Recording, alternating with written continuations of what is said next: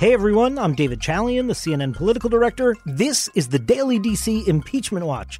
Every weeknight, we've got you covered with up to the minute reporting and analysis into this fast moving impeachment inquiry. It's now entering a new phase. Uh, we're moving over to the Judiciary Committee, but first, House Intelligence Committee Chairman Adam Schiff is out with his official report. We're going to be joined by S.E. Cupp in just a few moments. But first, I'm joined by Samantha Vinograd, CNN national security analyst who served on Obama's National Security Council. Welcome back to the podcast, Sam. Thank you. Sam, this report just dropped literally right before we started recording. And I just want to read uh, just a little bit of what Schiff has in the summary here. It, there are no new facts, obviously, but it is the summation of all the facts uh, that he's trying to present here to push the House Democrats now into uh, the more active articles of impeachment phase. Quote, as this report details, the impeachment inquiry has found that President Trump personally and acting through agents within and outside the U.S. government solicited the interference of a foreign government, Ukraine, to benefit his reelection. In furtherance of this scheme, President Trump conditioned official acts on a public announcement by the new Ukrainian president of politically motivated investigations, including one into President Trump's domestic political opponent. In pressuring President Zelensky to carry out his demand, President Trump withheld a White House meeting desperately sought by the Ukrainian president and critical U.S. military assistance to fight Russian aggression in eastern Ukraine. That paragraph to me sort of sums up what this is all about. Agree, but I'll also add on it's really interesting. Schiff goes in very quickly to the constitutional basis for what Congress is doing. Because we have two things here, and we've talked about this previously, David. We have the actual evidence and the actual content of what the House Democrats are alleging happened. And then we have this argument that the whole process itself is unconstitutional. So, Chairman Schiff, in this lengthy report, which I'm speed reading as fast as I can, the preface starts with going back to why this is in line with the Constitution. He lays the basis for that, and then, as you as you mentioned, it is up to House Judiciary to draft up articles of impeachment. But Schiff comes pretty close to laying out what you could see as, you know, quote unquote charges against the president. He focuses in the first instance on really self dealing, which is against the Constitution. The fact that the president used his personal office and his agents, in this case, Rudy Giuliani and uh, U.S. government representatives, to carry out something that benefited him personally. So we have the self dealing aspect. Then he very clearly articulates soliciting foreign election interference. We know from the Mueller report that uh, charging the president um, with a criminal indictment is not going to happen with this Department of Justice, but uh, Schiff is laying it out there. We all know that soliciting foreign election interference is illegal under U.S. law. He talks about conditioning official acts on um, the Ukrainians doing something for him privately. He does not call that bribery. That, uh, but that is bribery, is it not? He uh, bribery, extortion, whatever word House Judiciary wants to come up with, it's bad. And they have stepped away from quid pro quo and are no longer using bribery. They're saying conditioning, and later in the report they say pressure, but they're getting at that there. And then finally, he talks about the national security damage. He says that they subver- the president subverted Ukraine policy in furtherance of a personal goal. So he's getting very close at kind of laying out what he thinks those charges should be. And then he gets to obstruction of Congress as well. In each of the instances you just went through, Schiff comes back to that this was to benefit him personally, uh, ahead and above of benefit to the United States of America. Does that calculation, does that frame fit into the constitutional requirements of impeachment as you understand them? It certainly does. Engaging in self in self dealing amounts to the president violating his fiduciary responsibility under the Constitution. Trump swore an oath to the Constitution and engaging in something that benefits him personally. Again, self dealing would be, according to House Democrats, and I'm not a lawyer, but my reading of the Constitution would be violating his oath of office. I do think it's interesting, though, that Schiff very carefully is very specific about these other charges. I think the whole concept of self dealing is a little difficult for people to wrap their head around. I spend my time reading law blogs because I'm not a constitutional lawyer, but the American public probably doesn't have as good of a sense of what that means. Talking about foreign election interference is more digestible. It's also accurate in this case.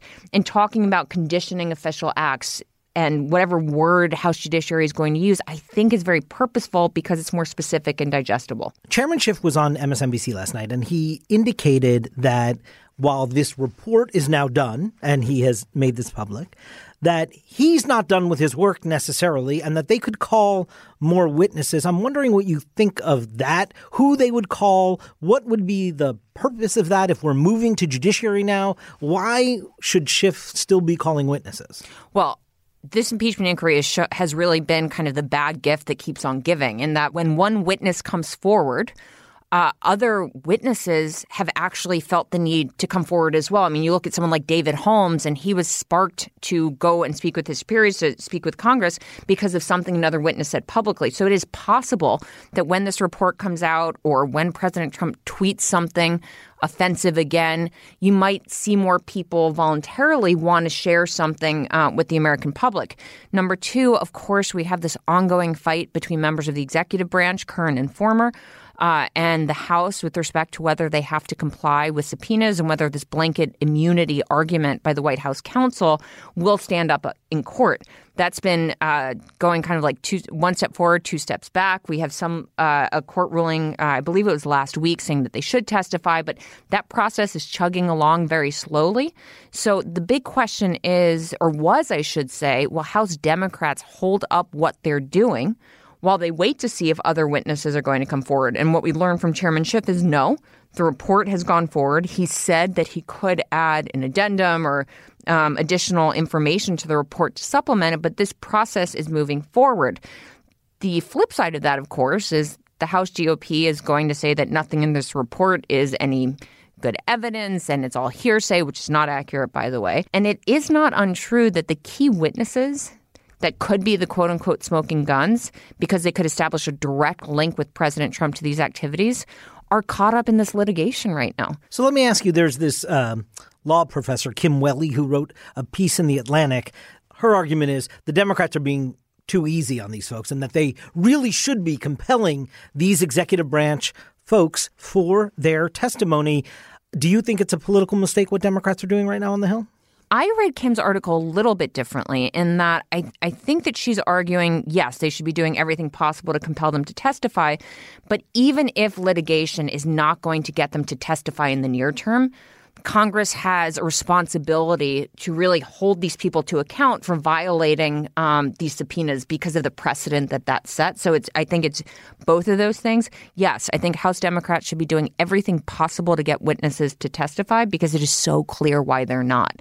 Um, and the blanket immunity argument is just ridiculous for anybody that has any basic understanding of the law. But to not let that get in the way of the impeachment process, and not saying. to and not to slow it down, um, because the danger is as fast as the courts could move, they're not going to move fast enough for House Democrats' impeachment schedule. And so, what do you do? Do you wait for this to play out in the courts? Probably not.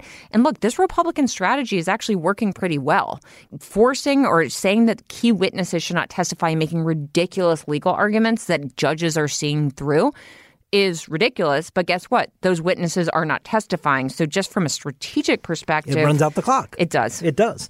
Sam Vinograd, thank you so much for being here. Really appreciate it. We'll be right back after this with SE Cupp.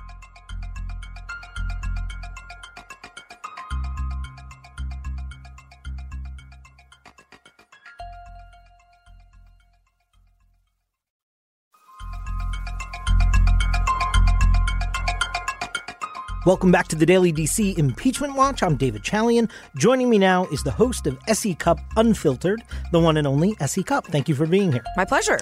I want you to hear, SE, what President Trump said over in London this morning when he was asked by a reporter, might he accept something uh, less than uh, impeachment and perhaps be open to the notion of a censure? Here's the president. There's, there's some talk of, among lawmakers of censuring you instead of impeachment. What do you think about that? Unacceptable. I did nothing wrong. I heard about it. Now they want to go to censure because they have no case for impeachment. So they want to go to censure. I don't want them to go to censure. I did nothing wrong. I don't mind being censured if you do something wrong. I did nothing wrong. SE, the I did nothing wrong, just blanket I did nothing wrong, which I understand has been the president's position, admit no fault anywhere. But even like Mike Turner of Ohio, Republican congressman, initially said, by the way, Mr. President, that phone call, it wasn't okay. By the way, he's one of the staunchest defenders of the president. He's not for impeachment, but he acknowledged that that phone call was not okay. Do you see Republicans in any way pushing back on this notion that the president did nothing wrong? Well, I mean, you know, add Will Hurd, others, Adam Kinzinger, others have said, I, I don't think that this was right. And I think it sets a bad precedent for future presidents not to call this out for what it was. The question is to what to what end, and that's why I think the censure, um, you know, the the censure possibility is a little alarming for some Republicans because it will make them put their money where their mouth is. It's one thing to say, yeah, I really didn't like it, but, you know, I'm not going to impeach him. And I, I know I'm never really going to have to like do anything about it. Well, if if Democrats put censuring on the table, then they will have to, on the record, in public, say, and now here's what I think should happen to the to, to the president. Um, right. It's a safer political position to say this does not rise to the level of impeachment. I'm fine voting against impeachment, but if you have to vote against censure, you are saying he did nothing wrong. That's right uh, for all of those reasons, um, it, it is safer. I also just think it's folly. I think there's this idea that Republicans in the House, uh, Republicans in general, will be rational about this process and be honest. And I think if you move the goalposts, they'll just move with you. And then they'll decide, you know, some excuse. Censuring doesn't mean anything. I'm not going to waste a, you know, a, a vote on some political distraction maneuver. They'll come up with some reason why they admit it was bad, but not bad enough to censure. And Democrats will be left with nothing. So, for the same reason Trump doesn't want to give an inch on anything, and he, of course, he won't go for censuring, I think Democrats shouldn't give an inch. I think they need to go full impeachment or completely abandon this at all because they're not going to get anything from Trump or Republicans. Clearly. But uh, I guess my question is is there some political risk in uh, them continuing down the impeachment path if zero bipartisanship on it, no Republicans join them, and if Nancy Pelosi starts to lose potentially some of the centrist Democrats from Trump districts who may have been with her on the idea of an inquiry, but decide not to be there uh, on impeachment. We don't know if that will happen yet or not, but it does. Uh, does you say they should continue full bore? Is there not political risk in doing so? There's all political risk. Okay. And there has been from the beginning. It's not as if the political risk to pursuing impeachment just came about. It was always there because impeachment is divisive. Americans don't like it. And it's a political process with no guaranteed outcome. That said, Democrats have staked their sort of moral high ground and moral imperative, congressional duty on pursuing impeachment. Well, if that's your reason for doing it, then you have to do it. And you've been saying all along you've found grounds for impeachment. This new report that, that you and Sam talked about um, clearly leads to that conclusion.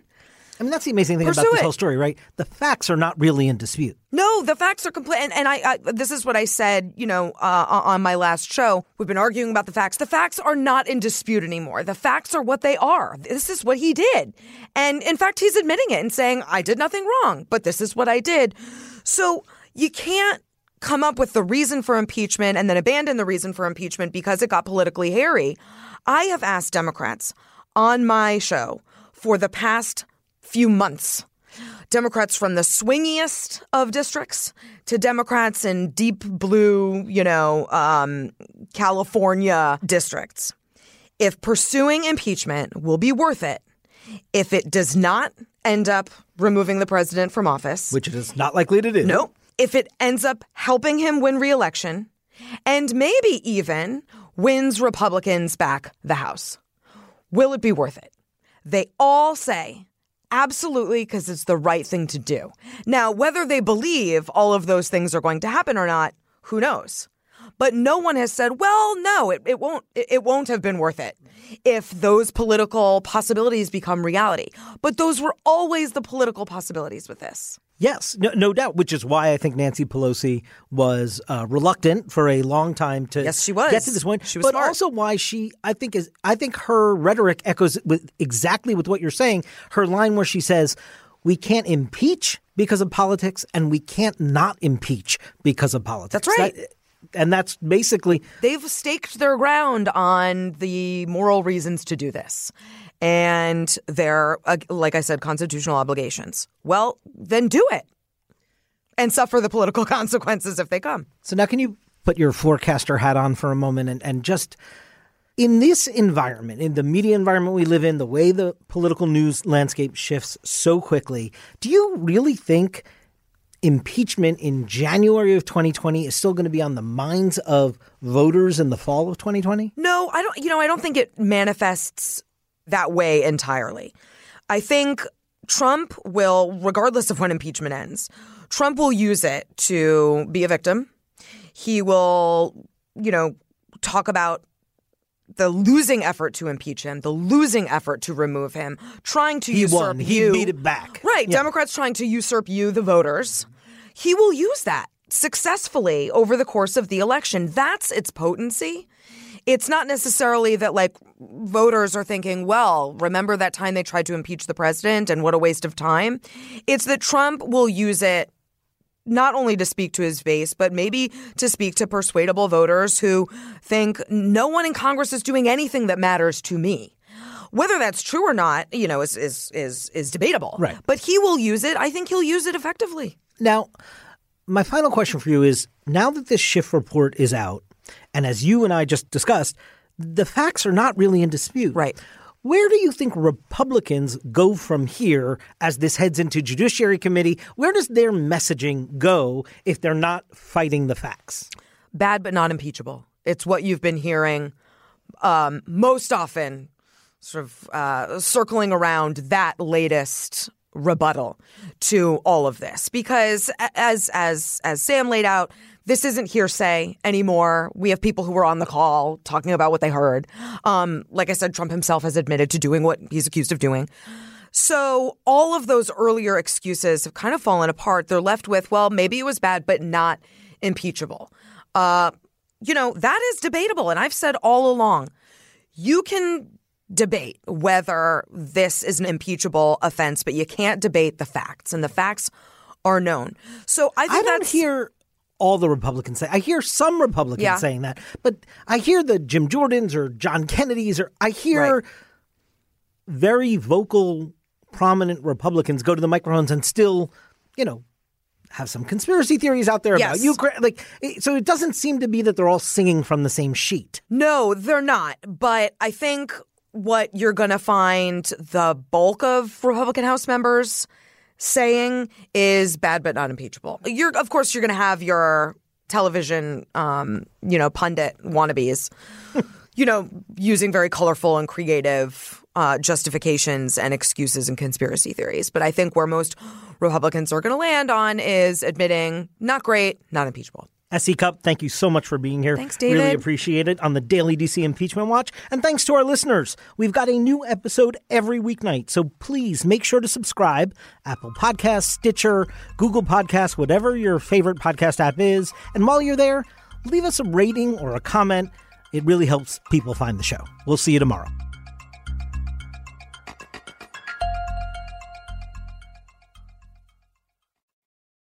Quality sleep is essential, and that's why the Sleep Number Smart Bed is designed for your ever evolving sleep needs. So you can choose what's right for you whenever you like. Need a bed that's firmer or softer on either side? Helps you sleep at a comfortable temperature, quiets their snores. Sleep Number does that. Sleep better together. JD Power ranks Sleep Number number 1 in customer satisfaction with mattresses purchased in-store. And now, save 50% on Sleep Number limited edition smart beds for a limited time. For JD Power 2023 award information, visit jdpower.com/awards. Only at Sleep Number stores or sleepnumber.com.